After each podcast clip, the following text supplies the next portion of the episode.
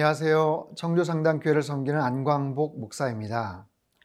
악의 평범성이라는 말로 유명한 한나 아렌트는 악의 본질을 무사유, 즉 타인의 관점에서 바라볼 수 있는 능력의 결여라고 정의한 바가 있습니다.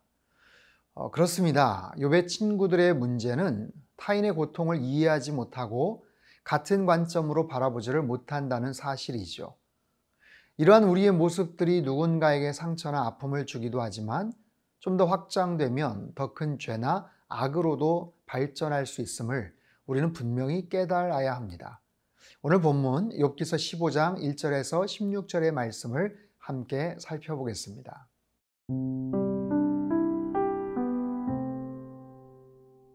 욥기 15장 1절에서 16절 말씀입니다.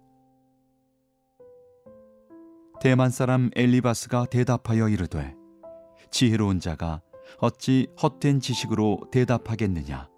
어찌 동풍을 그의 복부에 채우겠느냐? 어찌 도움이 되지 아니하는 이야기 무익한 말로 변론하겠느냐? 참으로 내가 하나님 경외하는 일을 그만두어 하나님 앞에 묵도하기를 그치게 하는구나. 내 죄악이 내 입을 가르치나니 내가 간사한 자의 혀를 좋아하는구나. 너를 정죄한 것은 내가 아니요 네 입이라. 네 입술이 내게 불리하게 증언하느니라. 내가 제일 먼저 난 사람이냐? 산들이 있기 전에 내가 출생하였느냐? 하나님의 오묘하심을 내가 들었느냐? 지혜를 홀로 가졌느냐? 네가 아는 것을 우리가 알지 못하는 것이 무엇이냐? 네가 깨달은 것을 우리가 소유하지 못한 것이 무엇이냐? 우리 중에는 머리가 흰 사람도 있고 연로한 사람도 있고 내 아버지보다 나이가 많은 사람도 있느니라. 하나님의 위로와 은밀하게 하시는 말씀이 내게 작은 것이냐? 어찌하여 네 마음에 불만스러워하며 내 눈을 번뜩거리며 내 영이 하나님께 분노를 터뜨리며 내 입을 놀리느냐? 사람이 어찌 깨끗하겠느냐? 여인에게서 난 자가 어찌 의롭겠느냐? 하나님은 거룩한 자들을 믿지 아니하시나니 하늘이라도 그가 보시기에 부정하거든 하물며 악을 저지르기를 물마심 같지 않은 가증하고 부패한 사람을 용납하시겠느냐? 어, 15장부터 21장까지가 이제 2차 논쟁의 시작입니다. 욥의 세 친구들과 욥과의 두 번째 라운드가 시작이 된 것과 마찬가지죠. 그의 첫 포문은 엘리바스가 엽니다. 1차 때 연장자로서 자신의 경험을 말하면서 다소 좀 완곡한 표현으로 이야기를 했던 엘리바스가 2차 때부터는 아주 매섭게 욥을 쏴붙입니다. 공격을 하기 시작하죠. 특별히 눈에 띄는 표현이 나와요. 4절 말씀. 참으로 네가 하나님 경외하는 일을 그만두어 하나님 앞에 묵도하기를 그치게 하는구나. 네가 하나님 경외하는 것도 그치고 기도하는 것도 그치려고 하는구나. 라는 거예요. 너 하나님 경외하는 것을 그치면 안 되지. 라고 이야기를 합니다. 여러분, 욥이 누구입니까? 1장 1절을 보면 욥에 대해서 이렇게 묘사하죠. 온전하고 정직하여 하나님을 경외하며 악에서 떠난 자더라. 이 네 가지 요백에 대한 이 평가는 하나님께서 사단과 내기를 하실 때 욥을 하나님께서 정확하게 이 네 가지 표현으로 소개를 하세요. 두 번에 걸쳐서 욥은 온전하고 정직하고 하나님을 경외하고 악에서 떠난 자였다. 하나님께서 분명히 그렇게 욥을 인식하고 욥을 신뢰하고 계셨던 것이죠. 즉 언제나 하나님을 의식하고 인정할 줄 알았던 사람, 하나님을 경외하는 사람, 하나님을 의지하고 하나님을 신뢰할 줄 알던 사람, 더 나아가서 하나님께 순종하고 하나님을 사랑하고 하나님을 섬길 줄 알았던 사람, 하나님을 경외할 줄 아는 사람의 대표적인 사람이 바로 욥이죠. 그런데 엘리바스가 욥을 평가합니다. 당신이 그러면 안 되지. 당신은 계속해서 하나님을 경외해야지. 아, 여러분 엘리바스가 이런 말을 할 자격이 있을까요? 엘리바스는 참 교만한 사람입니다. 상대방에 대한 비난 그리고 조롱 때론 욥의 수치심을 자극하기도 하고 냉소적인 신문으로 공격을 해 들어오죠. 7절과 8절입니다. 네가 제일 먼저 난 사람이냐? 산들이 있기 전에 네가 출생하였느냐? 하나님의 오묘하심을 네가 들었느냐? 지혜를 홀로 가졌느냐? 제일 먼저 난 사람, 이건 최초의 사람, 아담을 말하는 게 아니고요. 신화적 배경에 언급되는 창조에 앞서 지음받은 초인과 같은 그런 존재, 아주 특별한 존재. 네가 그런 사람이냐? 네가 그렇게 잘났냐? 네가 산이 생기기 전서부터 있었냐? 혼자 똑똑하냐? 하면서 아주 거세게 쏴붙이죠. 9절과 10절입니다. 네가 아는 것을 우리가 알지 못하는 것이 무엇이냐? 네가 깨달은 것을 우리가 소유하지 못한 것이 무엇이냐? 우리 중에는 머리가 흰 사람도 있고 연로한 사람도 있고 네 아버지보다 나이가 많은 사람도 있느니라. 엘리바스는 무척 교만한 사람입니다. 왜 그렇게 교만하게 행동할까요? 자기가 똑똑하다고 생각하기 때문에. 자기가 나이가 많다, 자기가 힘이 세다, 자기가 돈이 많다. 그러면 사람들은 우쭐거립니다.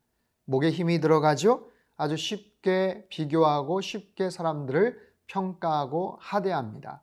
성경은 말합니다. 교만은 패망의 선봉이다. 하나님은 교만한 사람을 좋아하지 않으십니다. 하나님 뿐이시겠어요? 사람들도 마찬가지예요. 우리 주변에 그 어떤 사람도 교만한 사람을 좋아하거나 친하게 지내려고 하는 사람은 없어요. 우리 안에 있는 이 교만한 모습들 어떻게 하면 벗어버릴 수가 있을까요? 자신의 주제를 잘 파악하고 해야 될 말과 하지 말아야 될 말들을 잘 분별할 줄 아는 그런 지혜가 필요하지 않을까 싶어요. 요배 친구들을 보면서 야, 우리 주변에 이런 친구들이 있으면 참 힘들겠다. 참 고생스럽겠다라는 그런 생각을 해봅니다. 또는 내가 혹시 이런 친구가 되거나 다른 사람들에게 아픔을 주거나 상처를 줄 수 있는 그런 사람이 될 수도 있겠구나. 더더욱 내 말에 있어서 행동에 있어서 주의를 기울이고 조심해야 될 그런 필요를 느낍니다. 사랑하는 성도 여러분, 절대로 교만하거나 무례한 사람 되지 않기를 바랍니다.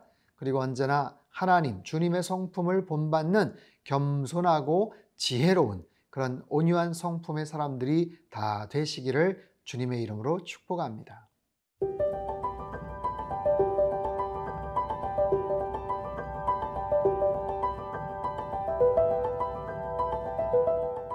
엘리바스의 교만함은 상대방에 대한 아주 무례한 말과 행동으로 비난을 하더니 이제 급기야는 상대방을 정죄합니다. 12절 13절입니다. 어찌하여 내 마음에 불만스러워하며 내 눈을 번뜩거리며 내 영이 하나님께 분노를 터뜨리며 내 입을 놀리느냐?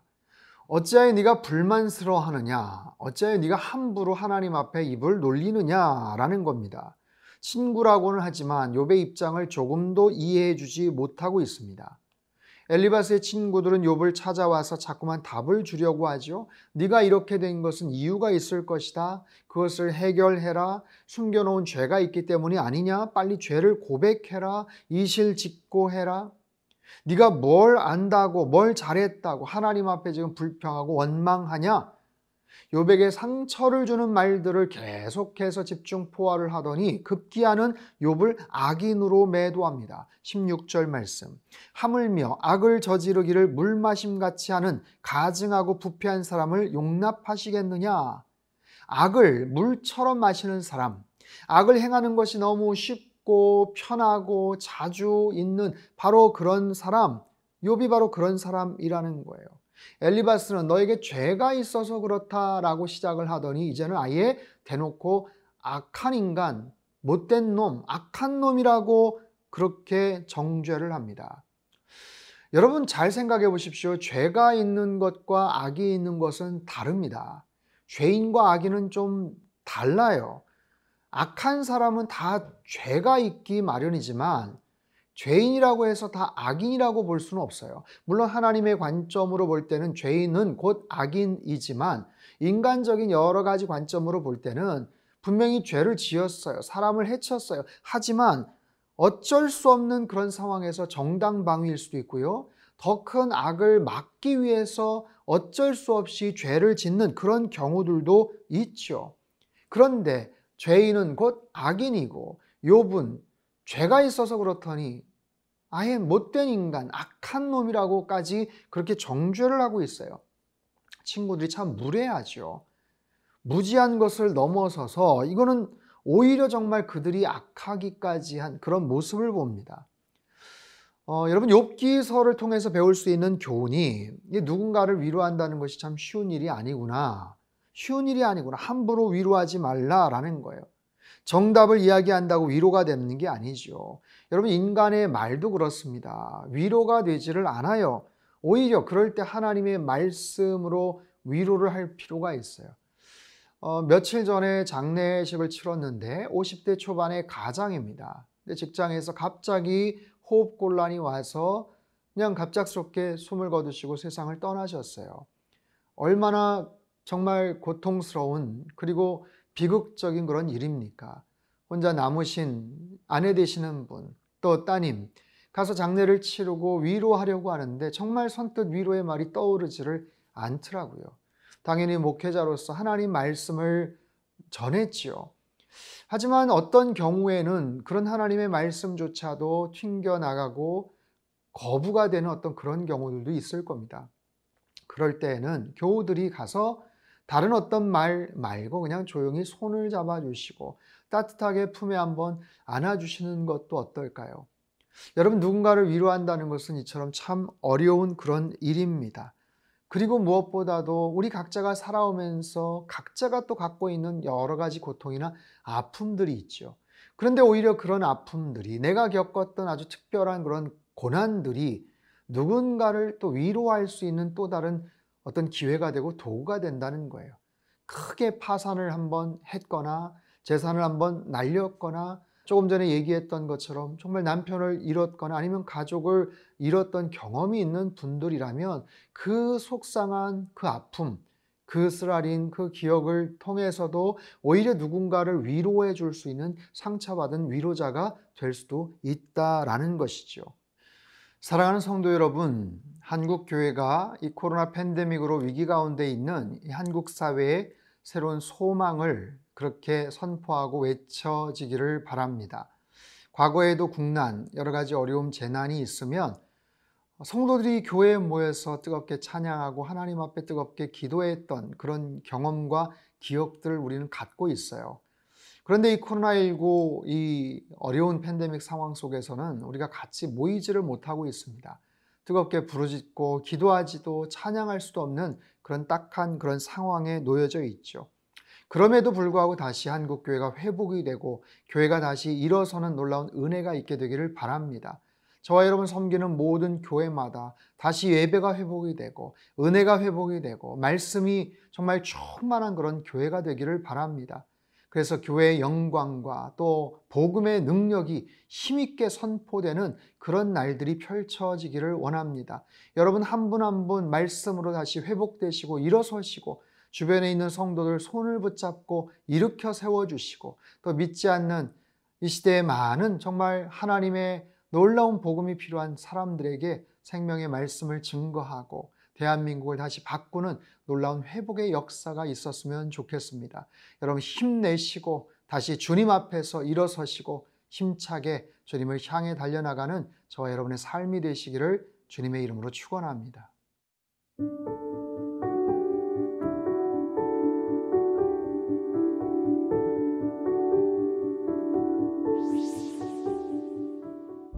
사랑이 많으신 하나님, 고난의 시간들을 어떻게 극복해야 할지, 힘들고 어려운 주변의 이웃들을 어떤 말과 태도로 위로해야 할지도 알려주셔서 감사합니다. 언제나 하나님 앞에서 신실하고 겸손한 사람들로 살게 하여 주옵소서.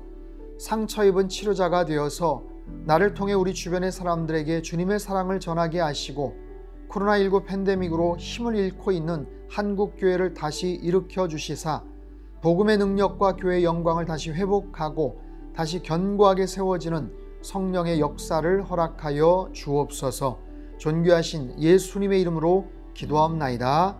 아멘.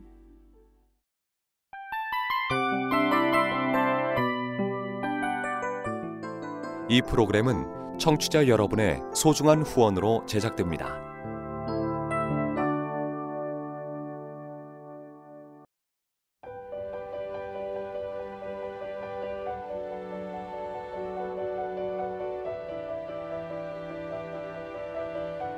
세상에는 수많은 교회들이 있지만 더 깊이 있는 말씀 강해를 찾기 위해 크기로만 교회를 선정하지 않습니다. 보다 좋은 영적 콘텐츠를 더 많이 나누기 위해 방송비를 받지 않습니다.